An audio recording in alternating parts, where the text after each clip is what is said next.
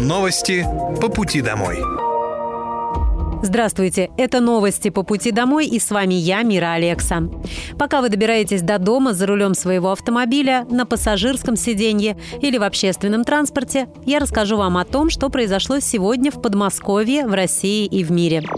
Специальная военная операция по защите мирного населения Донбасса продолжается. На Купинском направлении потери ВСУ составили до 170 украинских военнослужащих, танк, 5 боевых бронированных машин, 3 пикапа, артиллерийская система М777 производства США, а также гаубица Д-20. На запорожском направлении за сутки уничтожено до 80 украинских военнослужащих, 4 автомобиля, 2 самоходные артиллерийские установки, орудия Д-30, 3 гаубицы М-119 производства США, а также радиолокационная станция контрбатарейной борьбы производства США. На Донецком направлении потери ВСУ составили до 180 украинских военнослужащих, 3 боевые бронированные машины, 3 автомобиля, самоходные артиллерийские установки «Акация» и «Гвоздика», а также гаубицы Д-20 и Д-30. На южнодонецком направлении уничтожено до 145 украинских военнослужащих убитыми и ранеными, танк, три автомобиля, а также самоходная гаубица М-109 «Паладин» производства США. Средствами противовоздушной обороны перехвачен реактивный снаряд системы залпового огня «Хаймерс» и уничтожены 18 украинских беспилотных летательных аппаратов. Губернатор Московской области Андрей Воробьев исполнил мечты детей в рамках акции «Шар желаний». В начале июня на экологическом фестивале в Люберцах он принял участие в новом проекте международной премии «Экология. Дело каждого». Это марафон добрых дел для детей от 6 до 17 лет. Вместе с руководителем Росприроднадзора Светланой Родионовой они дали старт акции, вытянув из стеклянного шара по три желания. Среди 400 ребят, которые подали заявки на участие, много юных жителей Подмосковья. Спасибо всем неравнодушным людям за то, что выступают в роли волшебников и воплощают самые сокровенные детские желания. Надеюсь, и Матвей из подмосковного Раменского, и Василина с Василисой остались довольны, сказал губернатор. Первый губернатор осуществил мечту восьмилетнего Матвея Исмагилова из села Речицы Раменского городского округа, который попросил теплицу, чтобы выращивать бахчевые. Также губернатор исполнил желание юной лыжницы из Красноярского края, девятилетней Василины Сатюковой. Девочка мечтала, чтобы прославленный мастер спорта Юрий Викторович Бородавка провел с ней персональную тренировку. Желание сбылось. Для этого Василина отправилась в Архангельскую область на одну из баз сборной России. И третье желание, которое исполнил Андрей Воробьев, было от семилетней Василисы Маковейчук из Нижнего Новгорода. Девочка смогла увидеть собственными глазами, как делают мороженое. Вместе с родителями она побывала на фабрике «Чистая линия» в Долгопрудном, где познакомилась со всеми этапами производства, а также попробовала пломбир эскимо и крем-брюле прямо с конвейера. Заявки на участие в акции «Шар желаний» Международной премии Росприроднадзора «Экология. Дело каждого» принимались с 1 марта по 1 июня от ребят со всех регионов России. Всего их подало порядка 400 детей. Для участия в акции им нужно было изготовить макет земного шара из природных материалов или вторсырья и написать свою заветную мечту, которую мог исполнить любой желающий.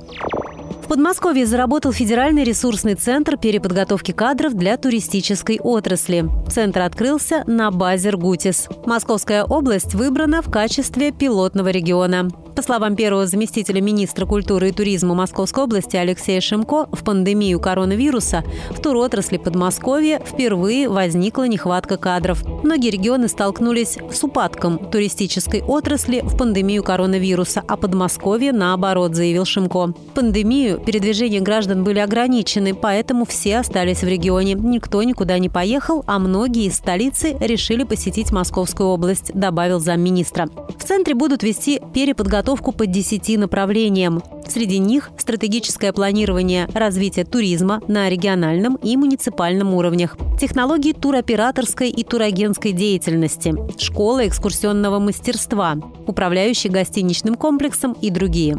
Переподготовка в центре будет проходить с середины сентября по середину декабря в смешанном формате в виде очных и дистанционных занятий, практических занятий на предприятиях индустрии туризма и самостоятельной работы. По итогам обучения слушатели слушатели получат диплом о профессиональной переподготовке. Для слушателей в центре обучение будет проводиться на бесплатной основе. В Госдуму внесли закон о введении выходного 1 сентября для родителей школьников. Автор инициативы предлагает дополнить Трудовой кодекс России новой статьей 186 пункт 1, в которой будет прописано право родителей школьников на освобождение от работы на один день с сохранением должности и среднего заработка. В пояснительной записке к законопроекту сказано, что участие родителей в школьных линейках имеет большое значение для детей, особенно тех, кто идет в первый класс. По словам автора законопроекта, в этот день важно поддержать ребенка, создать ему праздничное настроение и подчеркнуть значимость Дня знаний.